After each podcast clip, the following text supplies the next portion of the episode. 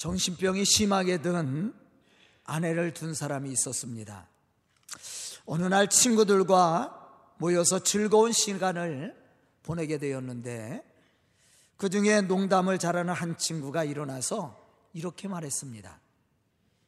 이제 자기 아내의 자랑을 해보는 것이 어떻겠는가? 아내 자랑을 하자는 겁니다. 그 의견에 거기에 모였던 모든 사람들이 좋다고 생각하며 각자 자기 아내의 자랑을 하기 시작했습니다. 그리고 이제 정신병이 든 아내를 둔 친구만이 남게 되었습니다. 모든 친구들의 시선이 그 사람에게 집중되게 되었어요. 야, 저 친구가 아내 무엇을 자랑할 것인가? 모든 친구들은 그 친구에게 이렇게 시선이 향해 있었습니다. 그는 당당하게 일어나서 기쁜 얼굴로 이렇게 이야기를 했다고 합니다. 나는 너무 감사하네. 감사해서 어쩔 줄 모르겠네. 여러분이 아내, 아는 대로 내 아내에 대해서는 자랑할 것이 없지만, 그러나 내가 큰 행복으로 생각하는 것은 그런 아내를 둠으로써 기도를 열심히 하는 것이네. 만약 집에 고통이 없었으면, 만약에 고통이 없고 즐거운 일만 있었다면 나는 기도하지 않았을 것이네. 지금처럼 좋은 신앙의 사람으로 열심을 내어 기도하게 된 것은 바로 나에게 이러한 아내가 있었기 때문이었네. 라고 대답을 했다라는 거예요. 이 말을 듣던 친구들은 크게 부끄러워했고 동시에 많은 깨달음을 얻었다라는 사실입니다. 우리는 여기서 생각해야 될 것이 있습니다. 그것은 감사가 우리의 마음과 삶의 풍요로움을 가져다 준다라는 것입니다.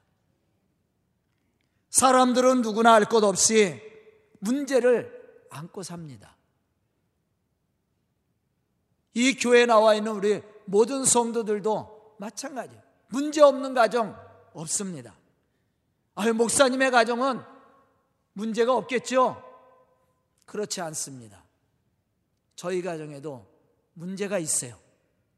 그러나 서로 이해하고 덮어주며 감사하며 살 뿐이에요. 문제가 없는 가정 어디 있겠습니까? 이러한 문제들은 우리의 마음을 아프게도 하고 상처를 주기도 합니다. 이 상처가 깊어지면 우울해지고 병이 생기기도 합니다. 때로는 이러한 일 때문에 우리 주변에 자살하는 사람들도 있습니다. 여기서 한 가지 우리가 깊이 생각해야 될 것은 무엇으로 이러한 상처를 치유할 수 있느냐는 것이죠. 그것이 바로 감사입니다. 감사는 우리의 마음과 생각을 변화시킬 뿐만 아니라 우리의 삶을 풍요롭게 만들어주는 능력이 있습니다. 그런 감사가 주는 축복이 무엇입니까? 첫째로, 감사는 우리의 잘못된 생각과 신앙을 바로 잡아주는 그러한 힘이 있습니다. 본문 말씀을 보면 하나님을 잊어버린 너희여 이제 이를 생각하라 그렇게 말씀하고 있어요. 여기서 무엇을 잊어버렸으며 또 무엇을 생각하라고 말하고 있습니까? 우리를 향하신 하나님의 뜻과 섭리입니다. 즉 우리를 창조하시고 섭리하시고 구원하신 하나님 그리고 우리에게 말씀을 주시고 그것을 이루시고 성취하신 하나님 그 하나님을 마음속 깊이 생각하고 주신 말씀에 따라 살아가는 믿음의 삶을 이야기하고 있습니다. 하나님이 우리를 창조하시고 우리를 섭리하시고 축복하시는 은혜에 대한 감사입니다. 그런데 문제가 무엇입니까? 그것은 우리를 창조하시고 섭리하시고 축복하신 하나님을 우리가 잊어버린 채 육신의 생각과 욕심과 탐욕으로 살아가고 있다라는 것입니다. 이러한 사람은 우리를 창조하시고 섭리하시고 구원하신 하나님을 바라볼 수 없습니다. 그렇기 때문에 불평하게 되고 원망하게 되는 거예요.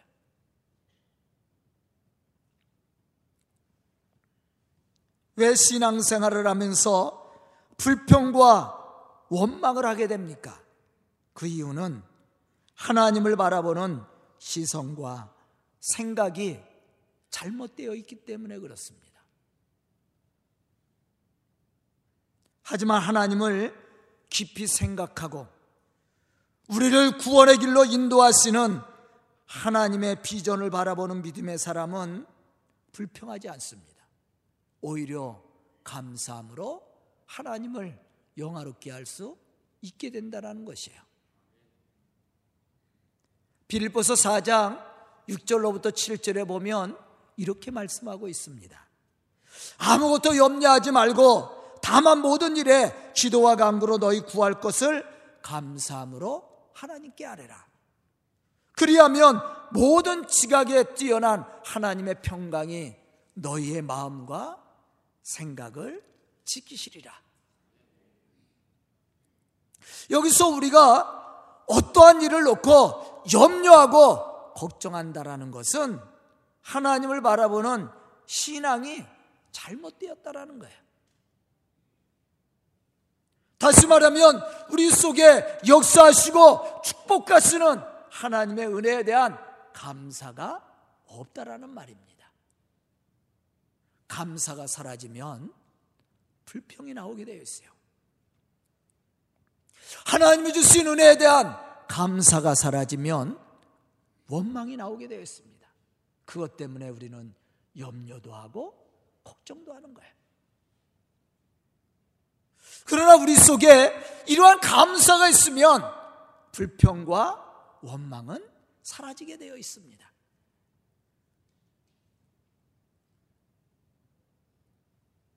바울은 말합니다. 감사함으로 하나님께 아뢰라. 왜 바울은 감사함으로 하나님을 바라보고 우리의 삶의 문제를 아뢰라고 했습니까? 이유는 우리를 향하신 하나님의 뜻을 바로 알고 감사하기 시작할 때 하나님을 향한 잘못된 우리의 마음과 생각이 바로 잡히게 되고 하나님의 선하신 뜻을 따라 순종함으로 그 뜻을 이루어갈 수 있는 그러한 믿음과 능력이 생기게 되기 때문에 그렇습니다.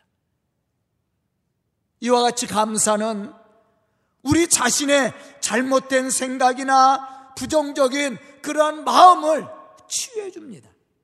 뿐만 아니라 하나님과 올바른 관계를 맺음으로 하나님의 거룩한 역사를 이루어 나갈 수 있는 믿음과 능력을 얻을 수 있게 된다는 것이죠.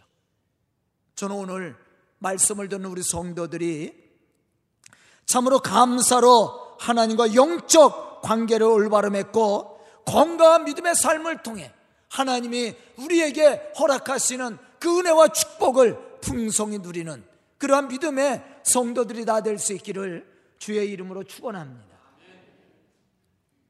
두 번째 감사는 관계 회복을 이루는 능력이 있어요. 즉 감사는 위력적인 힘을 발휘하는 능력이 있다라는 말입니다. 그래서 감사는 사람의 생각과 마음을 치유할 뿐만 아니라 사람과 사람 사이에 어긋나 있는 관계를 회복시켜 줄 수 있는 능력도 있다라는 거야. 더욱 중요한 것은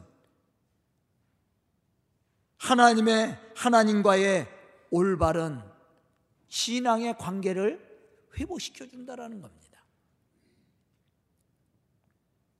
만약에 우리가 서로에 대해서 불평을 하기 시작해 보십시오. 불평할 일이 얼마나 또 많이 있어요? 그런데 불평을 하면 뭐가 깨져요? 관계가 깨집니다. 부부도 마찬가지예요. 서로 불평해 보세요. 삶의 행복이 깨져버려요. 우리 성도들이 교회 와서 제 설교를 들으면서 하나하나 따지면서 저에게 불평해 보세요. 그럼 저와 여러분들의 관계가 깨지는 거예요. 그 사람 볼 때마다 설교를 그러나 설교할 때 얼마나 불안하겠어 제가. 에? 안 그래요? 그런데 제가 설교를 잘하지는 못해도 우리 성도들이 은혜 받았다고 얘기해봐. 제가 얼마나 행복해요. 더 잘하려고 노력할 거 아니야. 우리 성도들 감, 저한테 설교 잘한다고 잘 얘기를 안 해. 어쩌다 우리 교회 오는 사람들은 저한테 얘기해요. 설교 잘한다고. 제가 다른 교회 가도 설교 잘한다는 말 많이 듣는데 우리 교회에서는 별로 못 듣는 것 같아.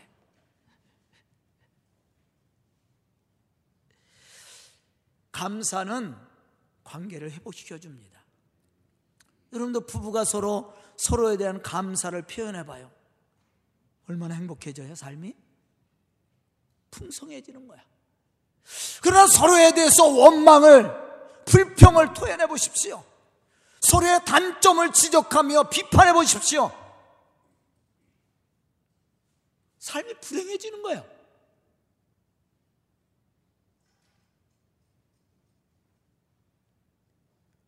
구약의 감사절은 수장절과 장막절이라고 합니다. 애굽을 떠나 가나안 땅에 들어간 이스라엘 백성들은 반 유목민이 되어서 농사를 짓게 되었어요. 그러다 보니까 원주민들과 자주 마찰이 일어났습니다. 하나님은 이러한 마찰을 감사절을 통해 그들의 상처와 감정을 치유받게 하셨다라는 거예요. 그냥 감사절이 그냥 있는 거예요. 우리가 하나님이 주신 그냥 감사로 여기 쌀을 드리고 과일을 이것으로 끝나는 것이 감사 예물을 드리고 예배를 드리고 끝나는 것이 아닙니다. 이 감사절은 치유의 능력이 있는 거예요. 우리가 1년 동안 살아오면서 얼마나 힘들었습니까? 우리 성도들 힘들게 일하는 거 알아요. 얼마나 스트레스 많이 받아. 목사인 저도 스트레스 받아요. 안 받을 수가 없지. 감사절을 통해 뭘 생각하는 거예요? 하나님이 주신 은혜를 생각하는 거예요. 어려운 일도 있고 힘든 일도 있고 스트레스 받는 일도 있었지만 이 감사절을 통해 하나님이 주신 은혜를 생각하는 거예요. 그 감사를 생각하고 은혜를 생각하면 마음에 뭘 받는 거예요? 치유를 받는 거예요. 그리고 서로에 대한 감사를 표현할 때 관계가 또 회복되어지는 겁니다. 우리는 우리의 이웃과 자주 마찰을 일으키며 살고 있습니다. 과연 이러한 관계를 치료하고 해결할 수 있는 최고의 방법이 뭡니까? 바로 감사요. 상대가 나에게 불이익을 가져다 줬다 할지라도 상대에 대해서 감사를 표현하는 거예요. 그러면 관계는 쉽게 회복이 되어집니다. 그런데 만약에 상대가 나에게 잘못을 했다 그래서 그것을 비판을 해 보십시오. 그러면 상대도 나를 비판해. 그럼 관계는 더 금이 가는 거야. 감사가 치료약이야. 감사는 왜곡된 사람들의 관계 회복을 이룰 뿐만 아니라 서로를 신뢰하게 만들고 적극적으로 사랑하게 만들어준다라는 거예요. 더욱 앞에서도 말했듯이 감사는 죄로 말미암아 하나님과 멀어졌던 우리의 영적 회복을 이루는 통로가 된다라는 것이죠. 본문 22절에 보면 이렇게 말씀하고 있습니다. 하나님을 잊어버린 너희여 이제 이를 생각하라. 그렇지 아니하면 내가 너희를 찌질으니 건질 자가 없으리라. 여기서 하나님을 잊어버렸다라는 말은 전혀 신앙생활을 하지 않고 예배를 드리지 않는 불신앙의 사람들을 이야기하고 있는 게 아니에요. 신앙생활도 잘하고 예배도 드리고 헌금 생활도 하고 봉사도 하고 열심을 내는 신앙생활에 신앙생활하는 사람을 이야기하는 겁니다. 그런데 그 마음에 진실함이 없어요. 다시 말하면 감사가 없는 겁니다. 감사를 잊어버린 거야.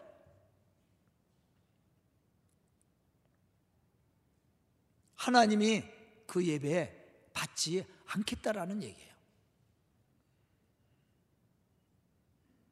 우리가 성전에 나와 예배 시간에 참여하는 것, 이게 예배가 아니에요. 예배는 감사로 드리는 겁니다.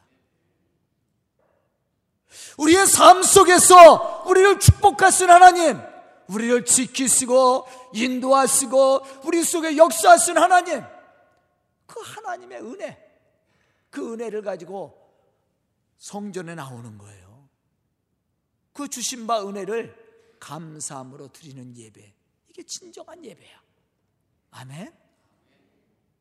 만약에 우리가 하나님 앞에 예배를 드리면서도 우리 속에 분노가 차고 넘치고 원망과 불평이 넘친다면 그 예배 하나님 받으시겠어요?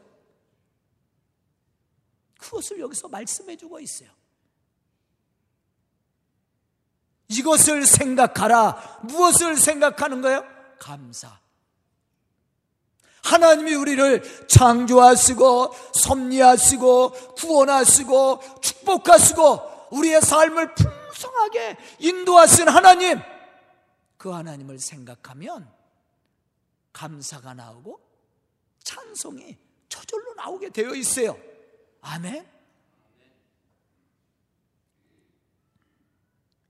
본문 23절에 보면 이렇게 말씀하고 있습니다.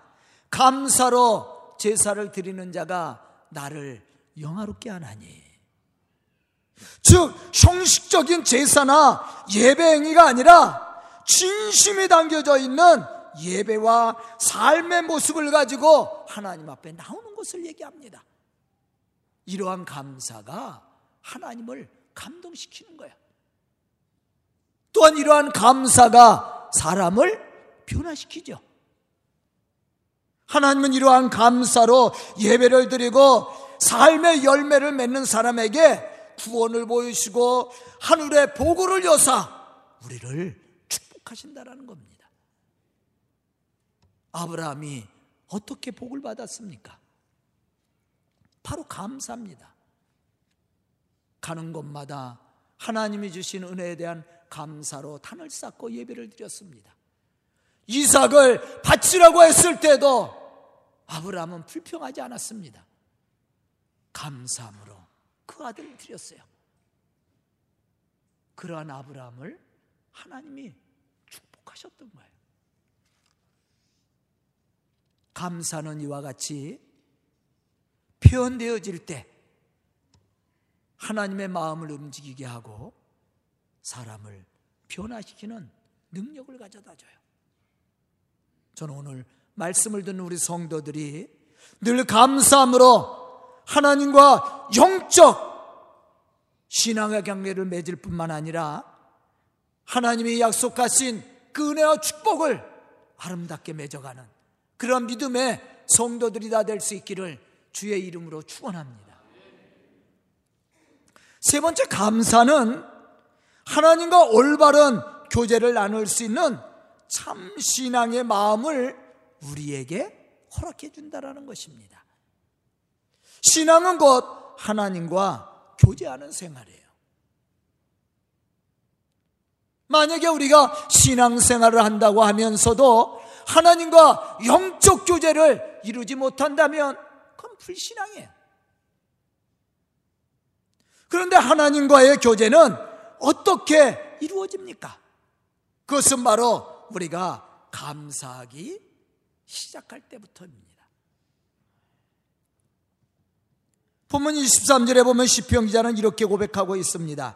감사로 제사를 드리는 자가 나를 영화롭게 하나니 그의 행위를 옳게 하는 자에게 내가 하나님의 구원을 보이리라.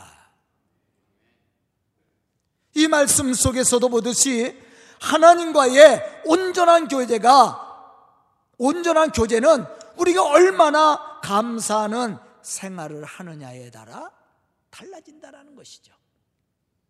만약 우리가 감사하지 못하고 불평하고 원망하는 삶을 살고 있다면 우리는 하나님과 온전한 교제를 이룰 수 없습니다. 영적으로 죽은 자로 하나님이 약속하신 은혜와 축복을 받을 수가 없어요. 시편 69편 30절로부터 31절에 보면 다윗은 이렇게 고백하고 있습니다. 내가 노래로 하나님의 이름을 찬송하며 감사함으로 하나님을 위대하시다 하리니 이것이 속옷 뿔과 굽이 있는 황소를 드림보다 여호와를 더욱 기쁘시게 함이 될 것이라. 하나님이 받으시는 예배입니다. 하나님이 받으시는 예물이에요. 하나님이 무엇을 더 기뻐하신다라고 그랬어요? 감사해요. 황소를 드림보다 뿌리 있는 황소를 드림보다 우리가 하나님의 이름을 찬송하며 감사함으로 하나님을 위대하시다고 우리가 찬양할 때 하나님이 그것을 기뻐 받으신다라는 겁니다. 저는 늘 감사를 제가 재정부에 들어가서 늘 기도를 해줍니다. 재정이 다 끝날 때쯤에서 제가 재정부에 들어가서 결산을 보고 기도를 해줘요. 우리 장로님들은 알 거예요. 기도할 때 빼놓지 않고 기도하는 것이 있어요. 하나님, 우리 성도들의 헌신이 있어 이 교회가 이곳에 세워졌습니다. 그들의 헌신과 희생으로 말미암아 하나님의 복음의 역사가 이 교회를 통해서 이루어지게 되었습니다.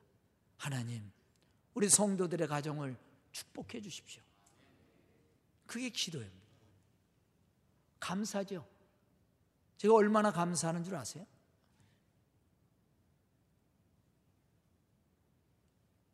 우리 교회가 뭐 큰 대형 교회처럼 부흥한 교회는 아닙니다. 그래도 감사할 일이 너무 많아. 처음 한번 생각해 보세요. 아무것도 없었습니다.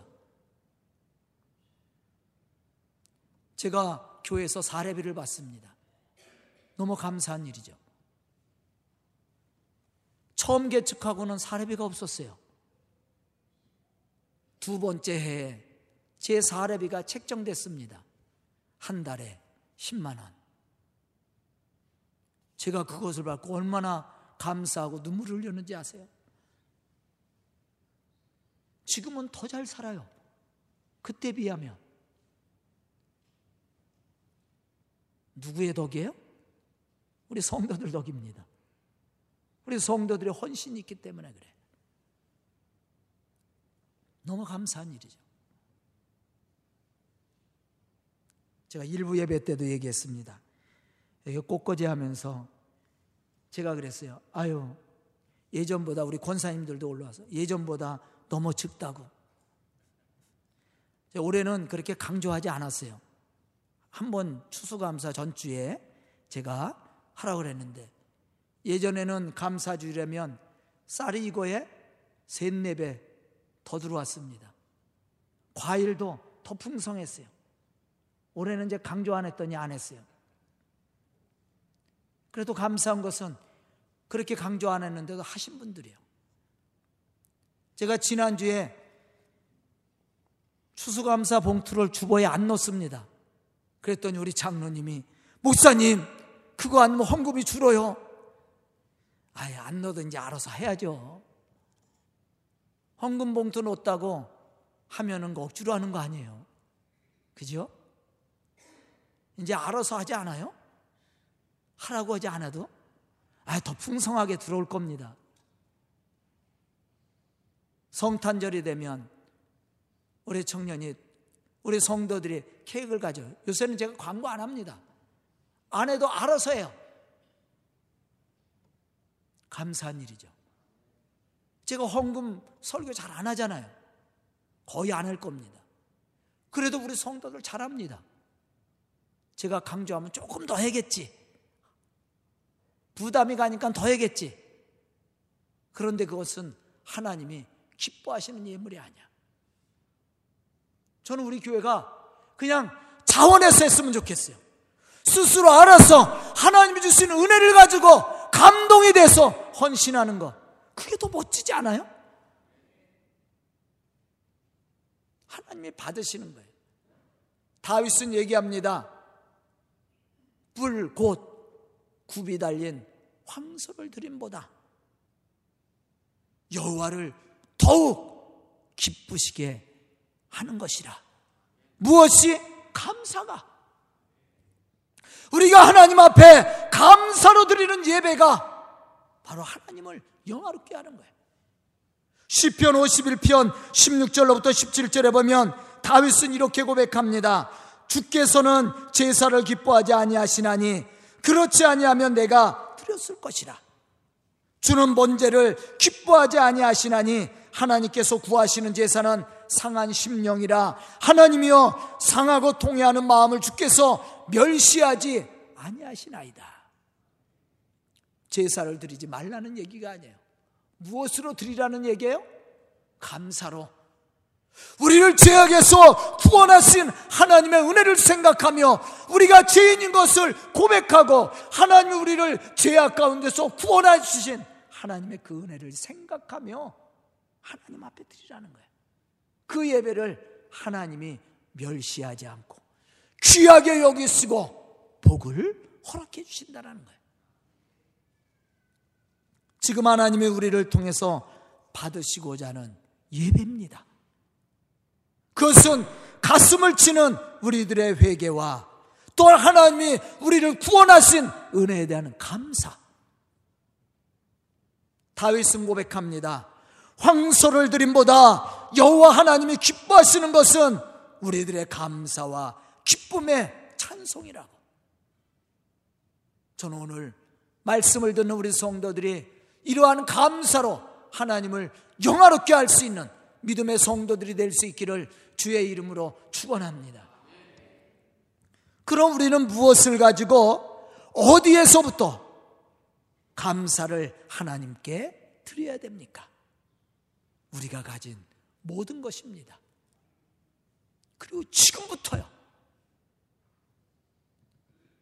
나중에 한다는 사람 하나도 무섭지 않아요. 나중에 보자는 사람. 신앙은 나중이 아니에요. 내일이 아닙니다. 지금이 지금. 지금 하지 않으면 안 하는 거예요.